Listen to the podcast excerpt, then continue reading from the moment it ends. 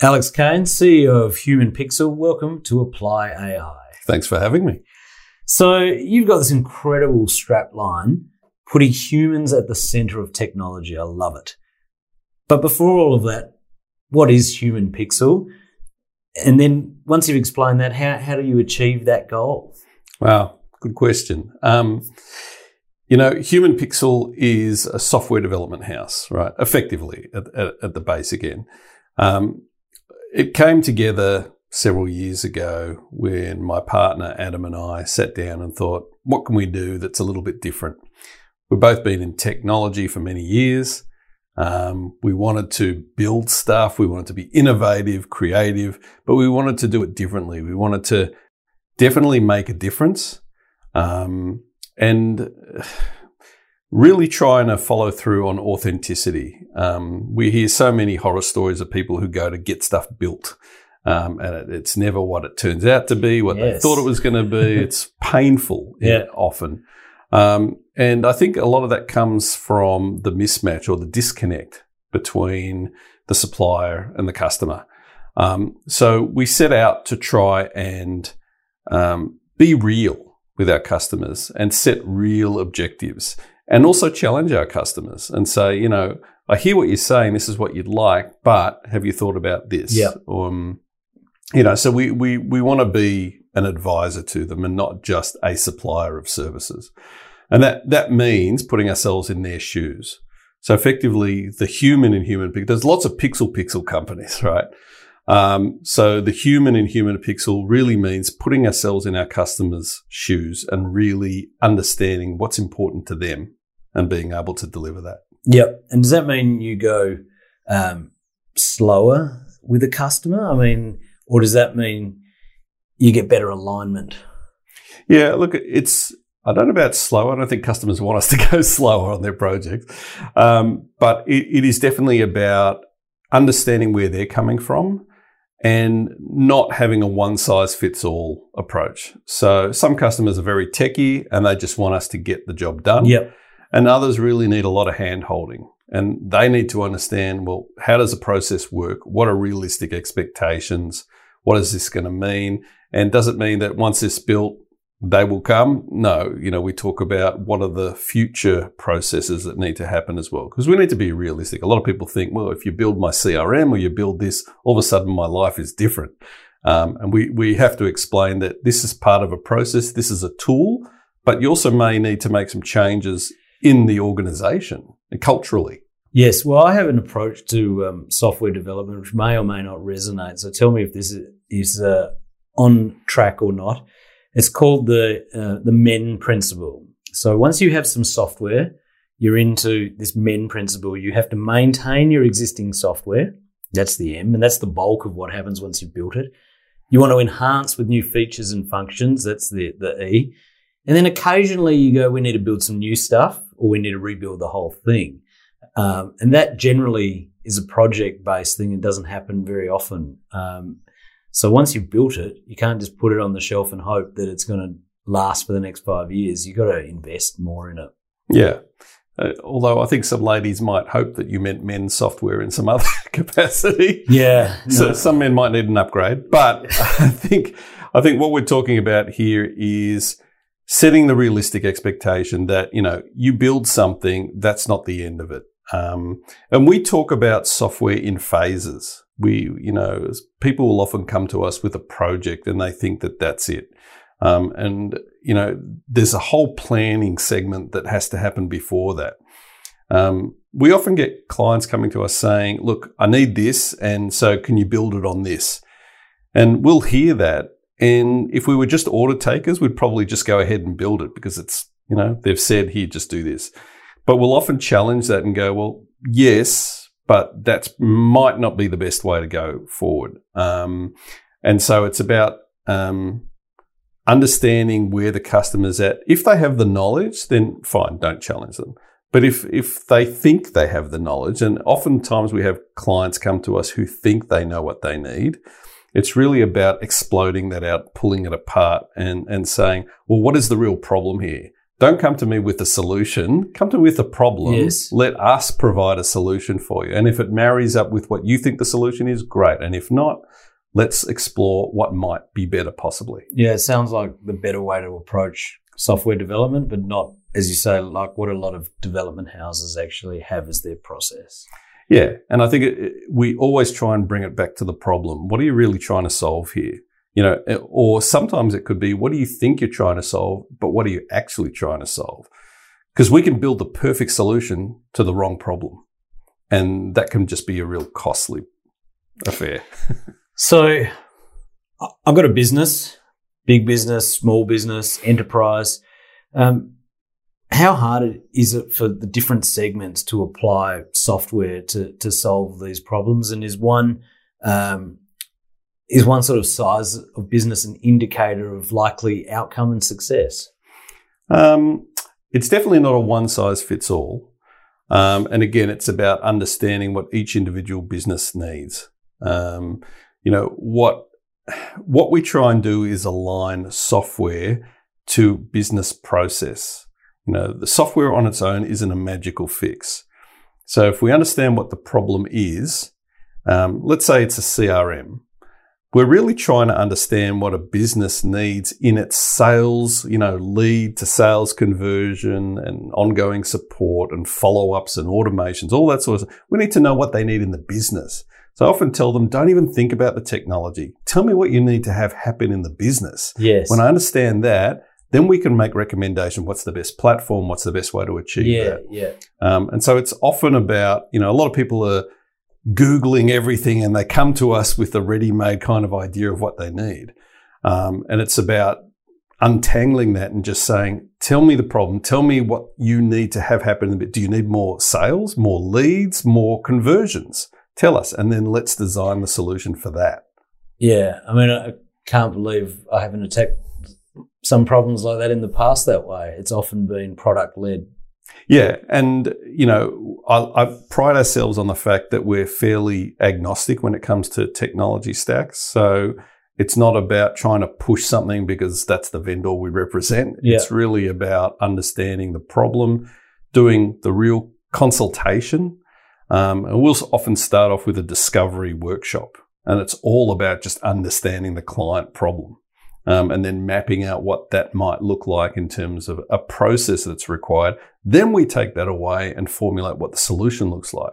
So we never talk about the solution first up. It's it's about understanding, you know, what's needed first. So let's get into a bit of domain expertise, if I could. So you've got, you know, uh, different areas you work within. Obviously, the software development. You've mentioned CRM. Uh, there's website and business improvement. And there's also AI. So let's go into the AI. What does that look like for the uninitiated? Yeah, look, I mean, it's it's a term that's being bandied around a lot now, and it will continue to be bandied around a lot. Um, and AI probably means different things to different segments in the market. Um, AI for a small business might mean a chatbot or something on their hairdressing website or on their Facebook page just to have an interaction. Uh, larger business, it might be about machine learning and large data sets um, and being able to create um, algorithms from those. So, really, all we're saying is that we're trying to automate um, logic. That's really all we're saying it is. Um, so, smaller businesses, they can now go onto Messenger, set up a Messenger bot on their Facebook page and have some very basic things like, you know, have a booking, you know, here's our address, here's the hours that we're open, very simple kind of stuff. And that you can do fairly um, cheaply. Um, if you want something further, which is not just a multiple choice kind of bot, um, where it is free text, then we need to start talking about intents uh, we need to start talking about the different ways that the same question can be phrased. So there's a lot more depth involved there. Um, but it's really about targeting what is needed in that particular business at that level of that segment. And is the is the outcome then for a particular business of a different size different, or to me is it you know you mentioned automation, so it's about uh, saving time and money, but I suspect it's also about getting more customers or being liked more by your customers or just interacting with the customer at a time where you're asleep. Yeah, and look, we, we've got clients. We've built uh, our own chatbot platform, and effectively, uh, some of our clients have en- enabled the chatbot to be able to field inquiries outside of normal business hours. So it's there to assist um, during business hours and reduce the amount of contact coming through to the contact center. Uh, but it also fields probably about half as many calls after hours, uh, which were not going anywhere normally. So, uh, in terms of efficiencies, productivity, and be able to have a higher conversion rate, that's when it's coming into its own for some of those businesses. And also, I guess, um, you know, so the person leaves their details, someone will follow them up. There's someone at some point that has a human point of contact, whilst they might, might have gone off and Googled a range of other competitors, there's still someone who's left their details. You can call them and still try and win that customer. If you didn't have that chatbot, they've just gone off and Googled and never left their details. Correct. And, yeah. and depending on how advanced the chatbot is, the, the bot can actually handle the sales process. So it's not about just leave your details and contact us. It's about, okay, let's facilitate this. Let's show you information that's likely to convert you there and then. Um, you know, a lot of businesses want to do automation as much as possible. The same reason that, you know, they don't put phone numbers on websites anymore. You've got to go online purely. So I think the next step is then to provide a level of automation and a way for people to engage at any time of the day. You know, the, the web is 24 7 and people now like to sit in their bed at night on a laptop or an iPad and just do their research or book a trip or something. Now, it's expensive for a small business in particular to have staff there just to answer calls at Absolutely. any time of the day. Yeah, yeah. So being able to automate that process and then go deep into your systems to be able to retrieve booking details, you know, via APIs or whatever it is, um, then becomes really useful. Yeah, okay. So now let's take a, a step up the value chain to a larger business. Um, and not to say there's more value in the larger business, but there might be more data, so more complexity. Mm-hmm. What does that look like then from a chatbot? Let's stick with that into the data sources. Are you now looking at data driven insights from these data sources? What my customer looks like because I've got more interactions? What, what's that next level? So, particularly from a uh, sales or marketing point of view, you want to be able to pull data from multiple touch points aggregate that data, and then be able to apply some logic uh, and algorithms to it to then make some assumptions and then take further actions. So you're really automating the process of not just pulling in the data, not just reading the data, but then taking further steps that either you know, provide support or close a sale or whatever it so is. Flag it in a CRM as yeah. someone who needs a call to close and well, yeah. that's a, that's an easy one. but but you know, big data where there are large data sets, um, and you're trying to make assumptions based on, um, you know, uh, information that may have happened across, as I say, multiple touch points. A, you need to create the right formulas where the logic makes sense. So there, there, there's usually some human intervention at the beginning to design what that's going to look like. But then the heavy lifting is done by the AI. Yeah, okay. And so it sounds to me like this is kind of glue between uh, a lot of different stages within a business or different silos, if you like, of, of the business. Um, where does the machine learning come in that it goes, okay, now I understand more about your business. I can get better at this.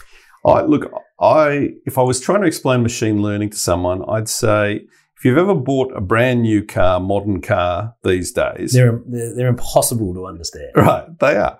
But what they do is they learn your driving behavior. Yeah, and right. based on the way you drive that car in the first few days, weeks, months, it then sets up a style of driving for the future. Yeah.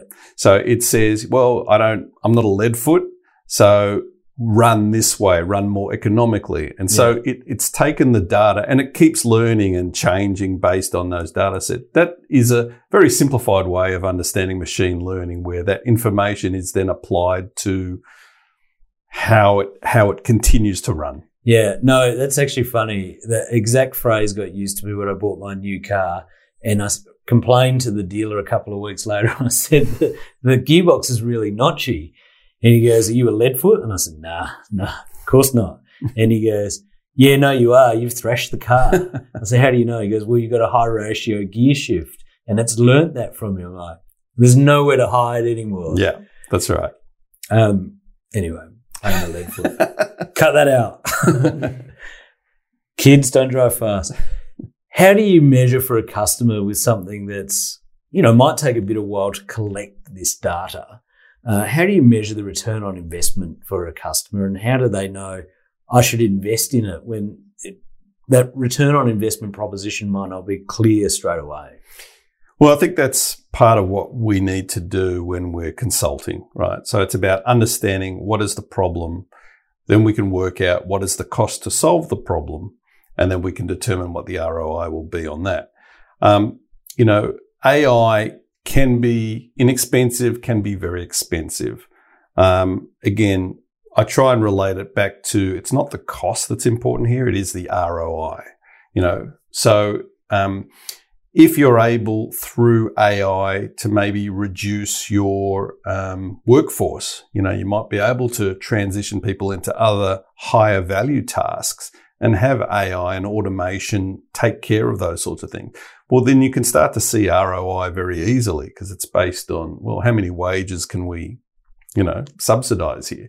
Um, it's harder to do it when it's more of a qualitative thing. You know, you might get better customer satisfaction. You might have more improved staff morale because the system's easier to use. That can be harder to measure.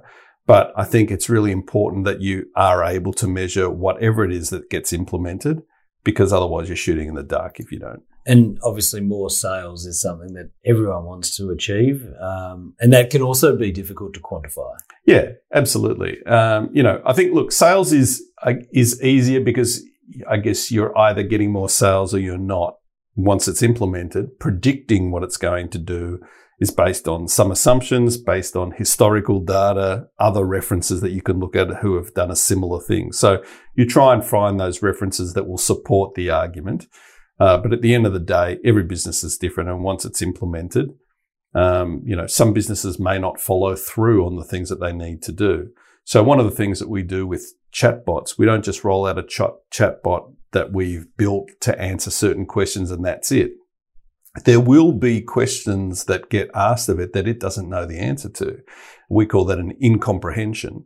So when it discovers an incomprehension, the important thing to do is to fix that so that the next time that question's asked, it's improved and it knows the answer. So it should be an ongoing improvement experience so that it just gets better and better. You said in there a lot of businesses are different. So what is your ideal business looks like. Where's your sweet spot where you can put something in that's got a demonstrable improvement for the customer? Yeah, it's a good question. Um, because businesses are very different in their different segments, we can add value to a small business very easily. Um, we can do the same for a larger business, it's just on a much bigger scale. And the solution may be quite different. Um, for us, uh, you know, the upper end of SME, starting to be enterprise, is probably our sweet spot. A large middle. Yeah, a large middle sounds like my uh, my weight at the moment. Um, but uh, it really is about um, formulating a solution.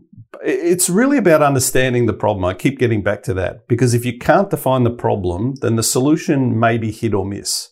Um, so it's knowing what we're trying to solve. And, you know, AI may not even be the best solution, uh, even if the customer comes to us thinking it's an AI project. It might just be an automation project that can be done in a CRM very easily. Yeah. yeah. You know, um, we have, we have websites that we build that based on who's been to the website previously and if you've viewed this page, dynamically show this content. Even if it's the same page you saw last time, serve up different content this time to the same user on the same page.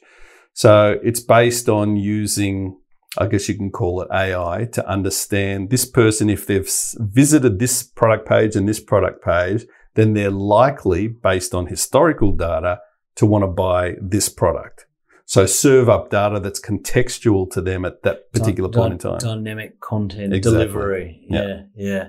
Well, listen, I mean, you've explained a lot of the topics really beautifully. Um, thanks for coming in and talking about Human Pixel uh, to us at Apply AI. What's the best way, if anyone's interested, to uh, get in contact? Sure. Look, come and see us at humanpixel.com.au. Uh, we're on Facebook, LinkedIn. You'll find us any which way. Um, fill out the start the conversation form, and we'd love to help you out with whatever project you may have. Brilliant, Alex. Thank you very much for coming in. Thanks a lot, Tony.